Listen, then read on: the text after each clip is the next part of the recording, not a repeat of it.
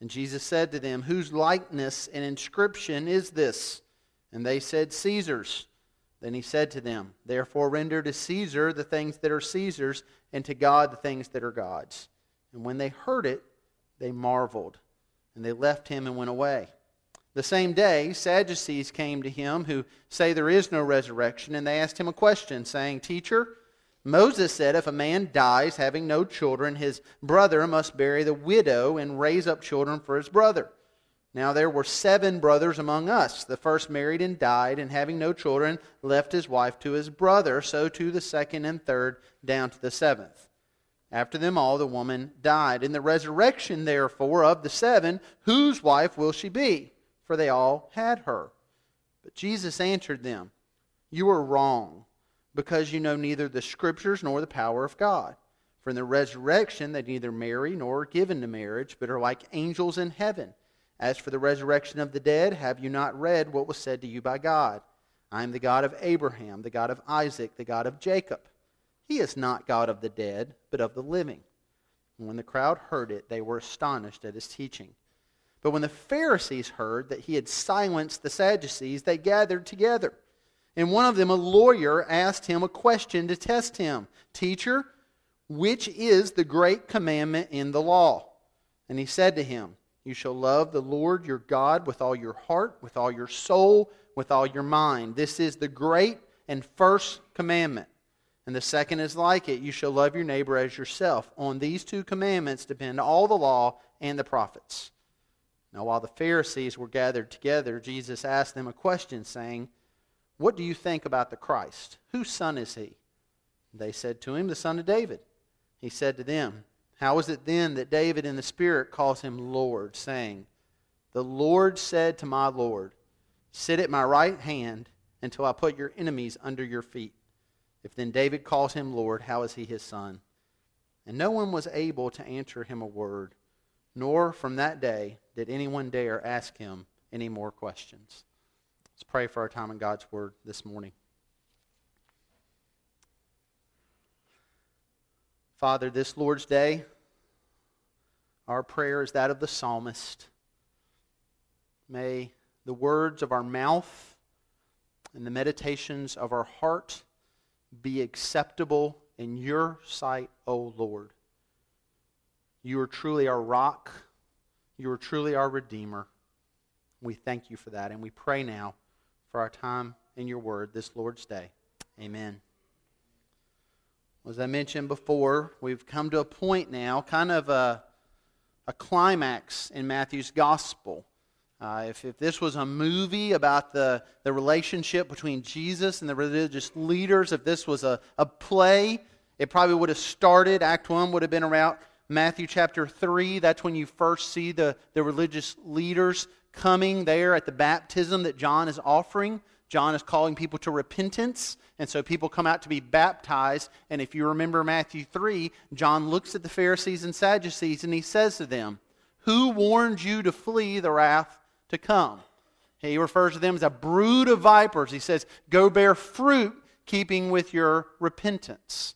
And that's a central theme you see in Matthew, first from John, then from Jesus. The accusation that the religious leaders of his day were not bearing fruit in keeping with their repentance. In other words, these were people, much like many in our churches today, who said, Oh, yes, I'm a follower, I am repentant, and yet there was no fruit in their life of that repentance. Jesus noted this. He often called them out on it. And so we see from Matthew chapter 3, if that's Act 1, Act 2 would probably be around Matthew chapter 9. That's where the Pharisees start to ask some questions of Jesus. Not that they want to get a, an answer or learn something, but asking questions in the sense of wanting to trick him, wanting to test him. Uh, specifically, the question they ask in Matthew chapter 9, they don't even ask to Jesus, they ask to his disciples. That tells you a little bit about their character. Uh, they're probably a little hesitant about confronting Jesus. So they go to the disciples. They say, Well, how come? Why is it that, that, that your teacher, the so called Messiah, why does he spend so much time with sinners and tax collectors? Jesus, knowing their thoughts, rebukes them. And so then in Matthew chapter 9, uh, we see the, them get to the point where they want to start destroying ultimately Jesus, is what it says in Matthew 12. And the way they're going to do that is they want to discredit him. Uh, Matthew 9, for example, he does miraculous things. So what do they say? They don't debate the miraculous things. They say it's not by the power of God, it's by the power of the enemy. He is possessed by the devil. Well, that doesn't work. People continue to follow Jesus. And so from there, you see them starting to plot. They want to destroy Christ. The text doesn't tell us what all that plotting involved, but chances are the decision they came to, what, what they started to think about was we, we've got to put Jesus in a situation where he's essentially going to put his foot in his mouth. Uh, we've got to put Jesus in a situation. We've got to test him. We've got to accuse him. We've got to question him until he, he basically ties the rope himself. Maybe you've been in that situation before personally or seen someone else. If, if you or them, if they just, if you talk enough, you're going to do enough damage to yourself. Uh, that's why the scripture says it's better that a fool remain quiet. you know, that shows wisdom. And so they're going to try to test Jesus. They're going to try to trick Jesus. Over and over, we see that through Matthew's gospel. And so then we get to chapter 21. We see this last week in the earthly ministry of Jesus. And in here again, Jesus is calling the Pharisees, the Sadducees, the chief priests, the religious rulers, he's calling them what they are. He basically says they're like a fig tree. A fig tree that has the appearance of fruit, but upon closer inspection, there's no fruit on it. He says that's what they're like. On the outside, things look a certain way. Upon further inspection, you find there's no repentance, there's no fruit or repentance in their life. Well, you can imagine. They don't like this accusation very much, but Jesus goes on. They question his authority. He responds with a series of parables. Parables basically saying, Pharisees, Sadducees, this is what you're like. You're like the son who says, Oh, yes, Father, but then you don't really obey. Uh, you're like the tenant, the worker of a field who, when the master sends his servants, you kill them, and then ultimately you kill the master's son. That, that, that's how direct his accusations are getting towards them. Obviously, we on this end of the scriptures know he's speaking about himself. They're going to ultimately kill the Son of God, their true king. So, so this is where we're at. And so, in their efforts to test him, they failed. And so, what we read this morning, this text we're looking at right now, it's essentially one last effort on behalf of the religious leaders to somehow entangle Jesus in his words, to just kind of get that sound bite. You know, th- think about our, our political culture today.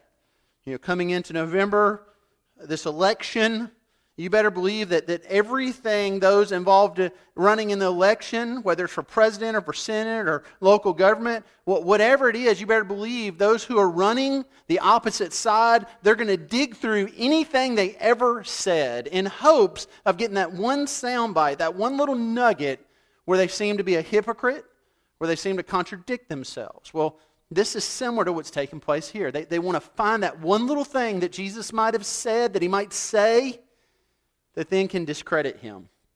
And so, as they do that, it's amazing to see how it is Jesus responds to them. And, and I want to look at this text from that perspective today. There's much here we could talk about. I want to kind of step back from it and look not only at how is it that Jesus responds to the skeptics of his day, but then how are we called to respond to the skeptics of our day? See, I'm in the ministry, I've had many conversations with people who don't believe. I've witnessed many believers have conversations with those who don't believe. And sadly, we don't often handle those conversations so well. I think there's a lot we can learn about how we are to handle them. Sometimes we, we argue little points and we miss the big picture.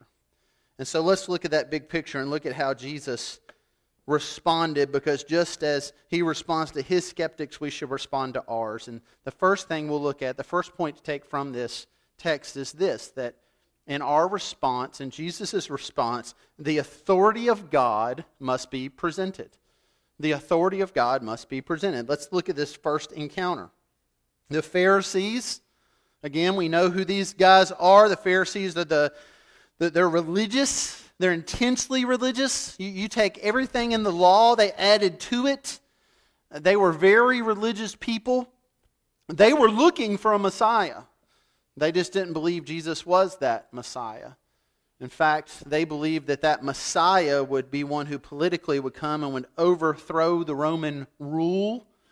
Now, that's important to note because look at who's with them in this passage the Herodians. Now, you might not know a whole lot about the Herodians. You might not have went to bed last night thinking, I wonder what those Herodians are up to. You know, it's not hard, though, to figure out who they are. The Herodians are followers of Herod.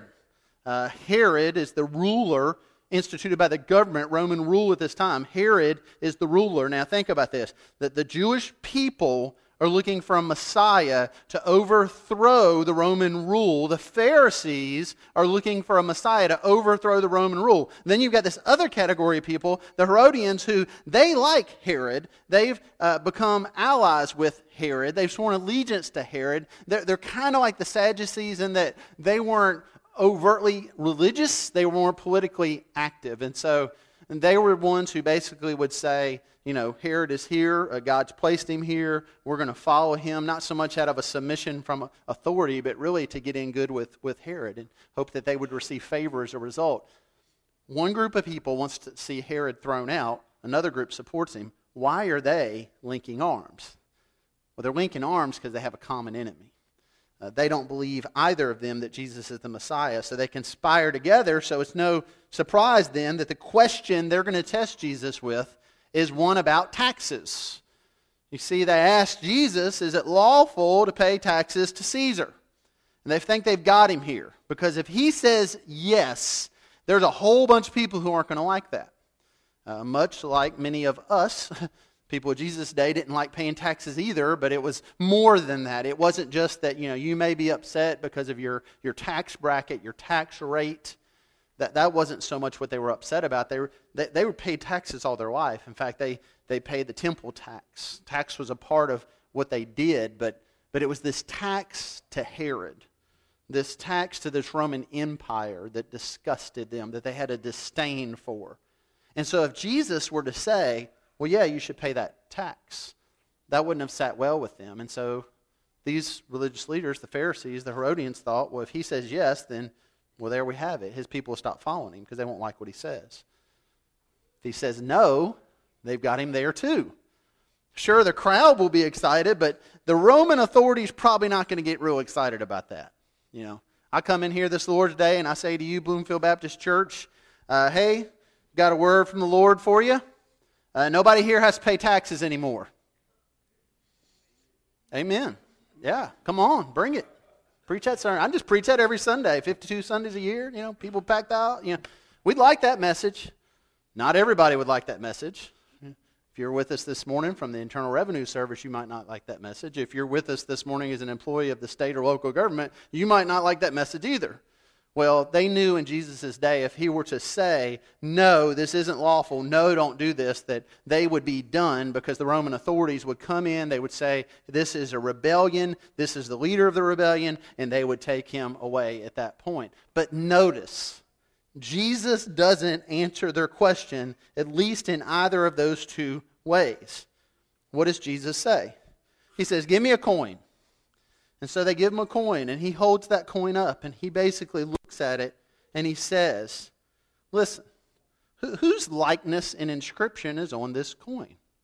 Well, they tell him whose likeness and inscription. It's a denarius. A denarius is a, a common uh, Roman uh, currency. It, it, amounted to about a day's wage, and it had Caesar on it, it had the inscription of Caesar on it. And so it's not really hard. It's not a hard test. Who's on it? It's Caesar. And so what does Jesus say? He says, Well, therefore, Give to Caesar what is Caesar, give to God what is God's. Well, they don't really know what to say. It says they marveled. Here's the question, though. Think about this for a second, Christian. What is God's? he says, Give to Caesar what Caesar, give to God what is God's. What is God's? What does God own? What has God created? What belongs to him? If you don't know the answer, go to Genesis chapter 1. In Genesis chapter 1, you find that in the beginning, the, the earth, the world as we know it, creation, it was void, it was darkness, it wasn't there. The scripture says that God created everything. And specifically, it says this Genesis 1, verse 26, that God created man to represent his image. The triune God says, Let us make man in our image. And specifically, listen to this, our likeness. Now think about that for example, for a second. Genesis chapter 1, creation. Creator God creates man in the likeness of God. It doesn't mean we, we look like God. It means we are image bearers, the scripture tells us. We, we are reflections of the glory of the Most High. We are in his likeness. Fast forward to Matthew chapter 22, and Jesus is holding up a coin, and he says, Okay, you want to know if you should pay taxes? Whose likeness is on this coin? If I hold up a picture of myself this morning and I say, Who's this a picture of? You're going to say, It's a picture of you. Probably very few of you would say, Well, that's an image bearer of God. You know, and yet, that's exactly who I and who you are. The scripture says we are created in the likeness of God. What's the point? The point is this Jesus, in indirectly answering their question, is pointing them towards something much greater. They're asking a question about the authority of Caesar. He responds to them with the authority of God. Whose coin is this indirectly? Well, this is Caesar's coin. Who is Caesar's? Who does he belong to? He belongs to who we all belong to. We belong to our Creator God. And friends, our initial response, our first response to people who are skeptics, who don't believe, we, we need to start there. We need to start helping them understand that God has absolute authority and God is creator. See, we, we have taught now, going on generations of people, that they're not created by God. They're not created in the image of God. And so then when we in the church say, you're created in the image of God, they say, well, no, we're not. We're created by cosmic accident. We're created by particles running into each other. We need to help them understand no, no, the Christian worldview, the scripture says you are created by God, and that's significant. Here's why. See, often where we start in talking to people about the gospel is we start with redemption. We start with, well, you need to be saved. You need to have Christ in your life. You need to be born again. Problem is, the audience we're talking to may respond, saved from what? Born again? I've already been born once.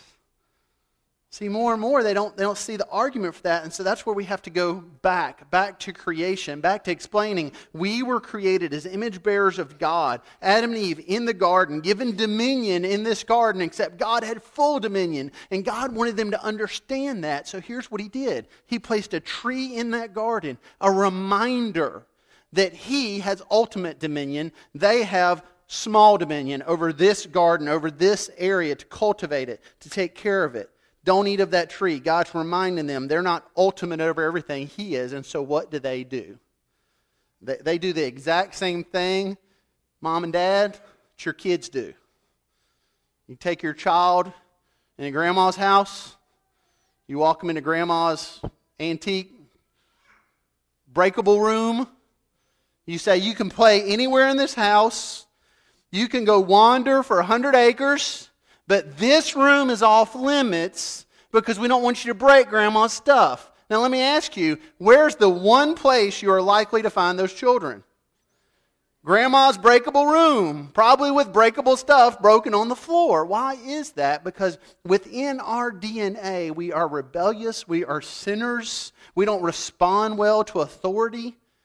That, that's not just a, a, characteristic or a trait of us that goes back to our DNA. We are indeed sinners. We're fallen. And so Adam and Eve, they sin, they fall. There's creation, then there's a great rebellion.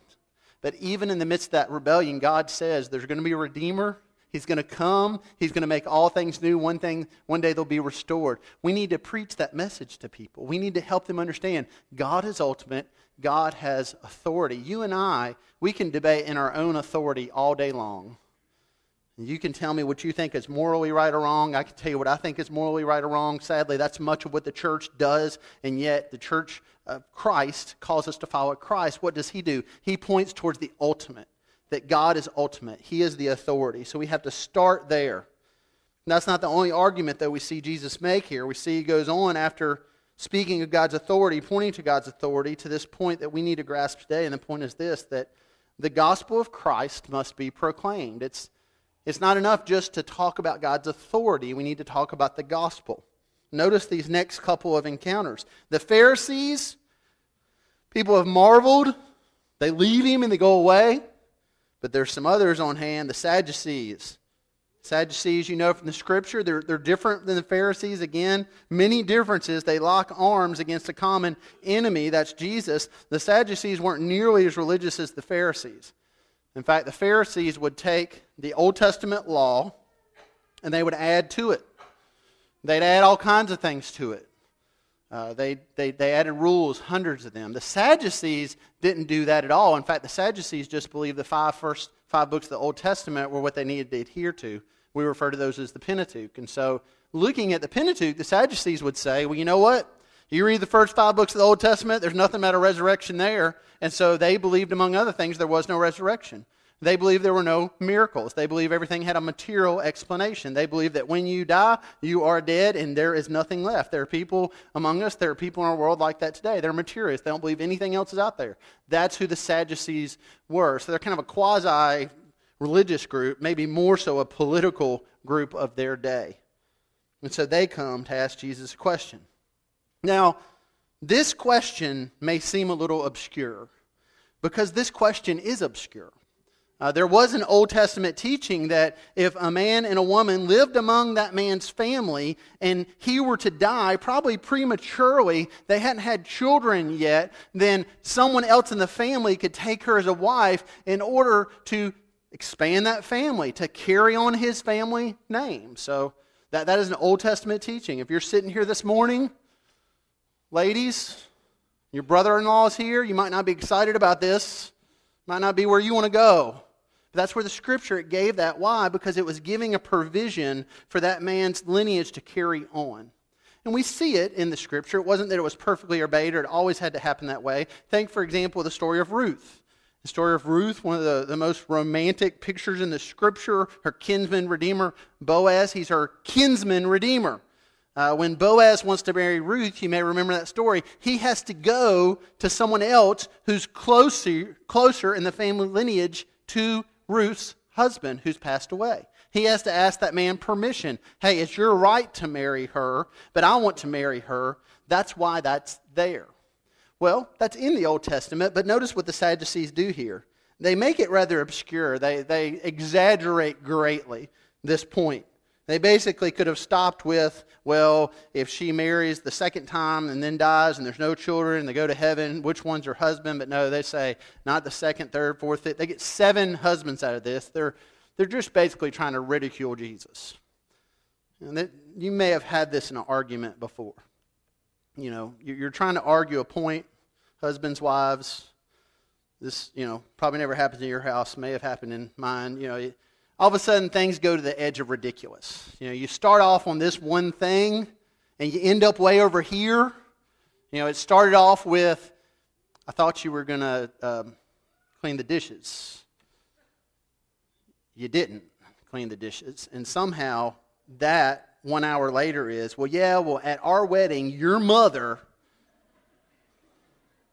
It just goes all over the place. And that's what we essentially see the Sadducees attempting here. They're attempting just to make a ridiculous argument to Jesus because they don't believe in the resurrection and they're trying to illustrate how ridiculous the notion of a resurrection is. How ridiculous the notion that somehow this man, this man, this man, this man, etc., are going to be in heaven and is this going to be the wife of all seven of these men and how's that work? Well, Jesus addresses their question very directly, first of all, by telling them they don't understand what the scriptures teach. That's not the point of that Old Testament teaching. In fact, Jesus steps back and says, You don't understand marriage to begin with. See, Christian, when we read the whole of Scripture, we learn that marriage is a picture of something else. Marriage is an illustration of something else. We, we experienced an illustration today. Josh was baptized. Baptism, we don't believe, saves us. Why? Baptism is an illustration of what's already happened. Romans chapter 6. It illustrates Christ's death, our union with that. Christ's burial, our union with that. Christ's resurrection, our union with that. It's illustrative. The scripture says marriage is illustrative of what? It's illustrative of Jesus Christ, the King, and his bride, the church. Marriage illustrates that. When we get to heaven and we are the bride and we are with Jesus, there's no illustration needed. It's there. And so Jesus is saying, You don't understand the scriptures. And not only what marriage is, they don't understand what the Pentateuch taught. They think that there's nothing in the first five books of the Old Testament about the resurrection. And that's exactly why Jesus then takes them to Exodus chapter 3, verse 6, in his response to them. Here in Exodus 3, God is speaking to Moses. Notice how it is that God responds to Moses. He says, I am the God of Abraham. Now, what's the problem with that? Abraham's dead by that point. I am the God of Isaac, dead. I am the God of Jacob, dead. Sadducees believe once you're dead, you're dead. There's nothing else. What does Jesus say? God's not the God of the dead. And these books of the Old Testament that you adhere to, you must not have read them very much because look at what they say. I am the God of, He is the God of. Why? Because present tense, they are alive. How? Through the resurrection. Jesus is pointing to the resurrection. We, in our discussions and our arguments and our conflicts, need to point towards the resurrection. Without the resurrection, there is no gospel. And we need to proclaim that gospel. Jesus goes on. The Pharisees, the Sadducees, they're, they're frustrated, they're astonished, so they, they group together again. They grab a lawyer. He's going to fix it. Reading that what you might. Lawyer comes. He's the one who comes and going to test Jesus. The lawyer's got it all figured out. He's got the question that's going to test Jesus. Remember again who he's representing. The Pharisees, hundreds of laws they've added to the scriptures. The Sadducees, not so much. And so, just getting these guys to agree on something, the lawyer's basically going to try to trap Jesus saying, okay, pick out of all of those, which one's the greatest? What's the greatest law? And they think that they'll trick Jesus, but they don't. Jesus says to them, You shall love the Lord your God with all your heart, with all your soul, with all your mind. This is the great and first commandment. And the second is like it, you should love your neighbors yourself. He astounds them to the point that the Gospel of Mark tells us that the lawyer who asked the question says, huh, You're right. you don't have anything else to say.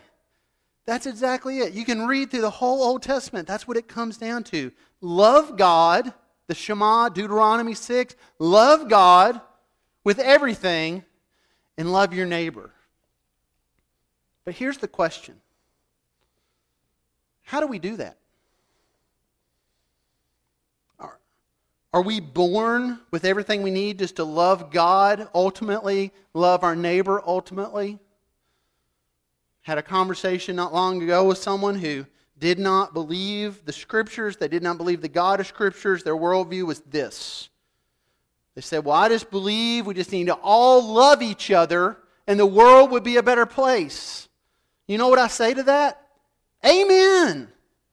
Let's all love each other. The question is, why don't we? Why do you struggle to forgive someone? Why isn't your natural inclination when someone wrongs you repeatedly, offensively, deeply, to walk up to them with a smile on your face, an authentic smile on your face, hug them and say, You can do nothing wrong. I love you? Why is that? Well, I believe from a biblical worldview, it's because we don't have the capacity to love that way unless we first are loved that way. In our relationships with one another, our love, it falls short. You, you can be committed in your love to your spouse, and you can still betray that love you can be committed in your love to your children and still find yourself being very angry with your children. And yet, we find in the scripture a picture of love that's quite different. It's the love of God our Father. Scripture says, 1 John chapter 4, it's not that we loved him, he loved us first through his son Jesus, who he offered up, the text says, as a propitiation, a substitute for our sin. God loved us so much, Christ died for us. He, his love for us then compels us to do what? To go love others. And so when Jesus says the great commandment is love God, love others, the question is, well, how do we do that? Well, the way we do that is by responding not just first to the Great Commandment, we first have to respond to the Great Commission that tells us to go, therefore, to the world, make disciples. We have to become a disciple. We need to become a Christian. We need to respond to the gospel. Then we can love. The problem with so many in the church today is we're trying to go out and propagate the Great Commandment and tell everybody to love each other, but we're not telling them where that love can come from, and that falls short. And that's why when we look at things like modern missions, I have good friends who are on the front lines in West Africa. They are among a people who literally, as I preach, are dying, dying, dying. They can set up every medical clinic in the world. They can give malaria shots to thousands, and people are still going to die and without Christ spend a Christless eternity. And that's why missions doesn't start with, let me help you in that way. Or if it does start there, it doesn't end with it. Missions involved us proclaiming the gospel of Jesus. The gospel is what changes lives.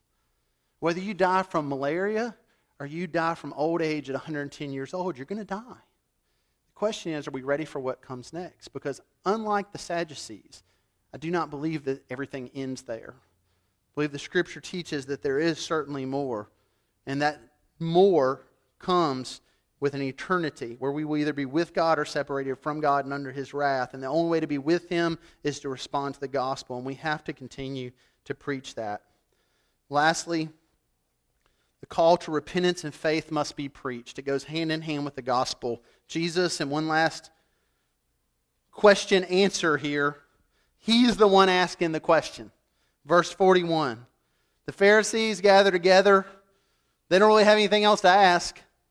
But Jesus says, Who do you think? What do you think about the Christ? Whose son is he? He's not saying biologically, Who is my father? They don't believe he's the Christ to begin with. They're saying, Okay, you believe in a Messiah who will come. Whose son is he? Well, son of David. Scripture teaches that. Messiah is going to come from the family of David. They believe that about David. Here's the thing about the Messiah they believe the Messiah would be a man, they did not believe the Messiah would be God. They believed the Messiah would be a man who would overthrow Roman rule, who would lead them. Nationally, God would use him to restore Israel. And yet, Jesus is saying, no, the Messiah is more, more than that. David understood that. That's why they say, well, how, how then, in the Spirit, does David call him Lord? He wouldn't refer to some man as his Lord. He quotes Psalm 110. Side note, it's the most quoted chapter in the Old Testament and the New Testament. Because Psalm 110 is messianic, it talks about the Christ who is to come. And Jesus points right to that. And he says, David says, The Lord said to my Lord, Who is David's Lord? Yahweh, the Father, God. The Lord says to my Lord, Who is my Lord? My Lord is the Messiah, He's the Redeemer. David says, The Lord says to my Lord. This isn't just a man. This is the Messiah. This is God, who the Scripture says the only one who can rightly sit at the right hand of God is God Himself. And we see that picture God the Father, God the Son. The Son sits at the right hand of the Father. Psalm 110 shows us that. It's a messianic psalm. Jesus points to that and says, If David calls Him Lord, how can He be His Son? What is Jesus saying? Jesus is basically confronting them on who do you really believe the Messiah to be?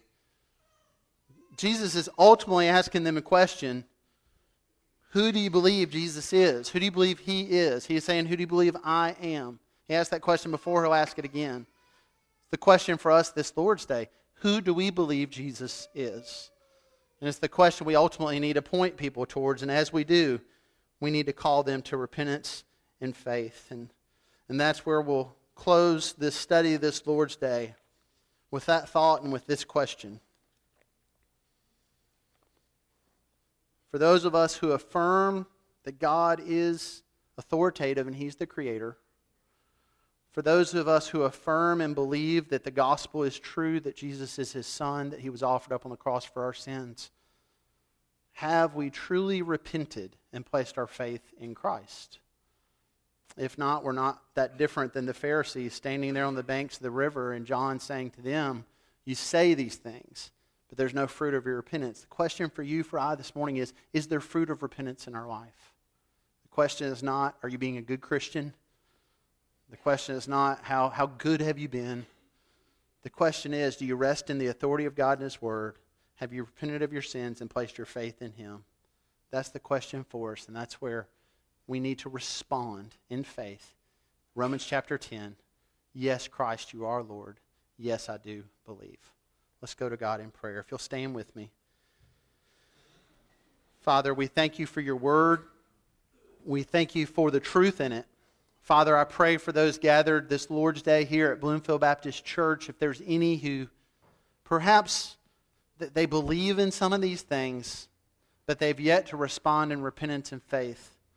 Father, I pray that your Holy Spirit would work in their hearts. Perhaps they have questions we haven't dealt with today. Perhaps they've got a whole lot of questions.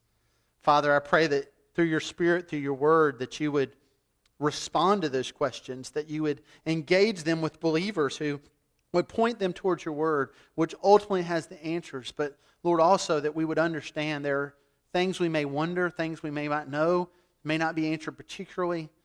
Lord, the greatest question is Are we like the Sadducees? We believe there's no afterlife? Or is there something there? And if so, what is it? And, and, and how are we to respond? And the gospel says there most certainly is. You most certainly are king. We are to respond in repentance and faith. And I, I pray that they would.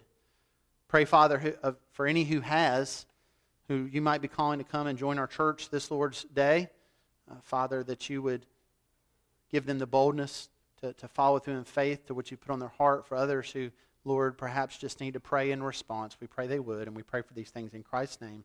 Amen.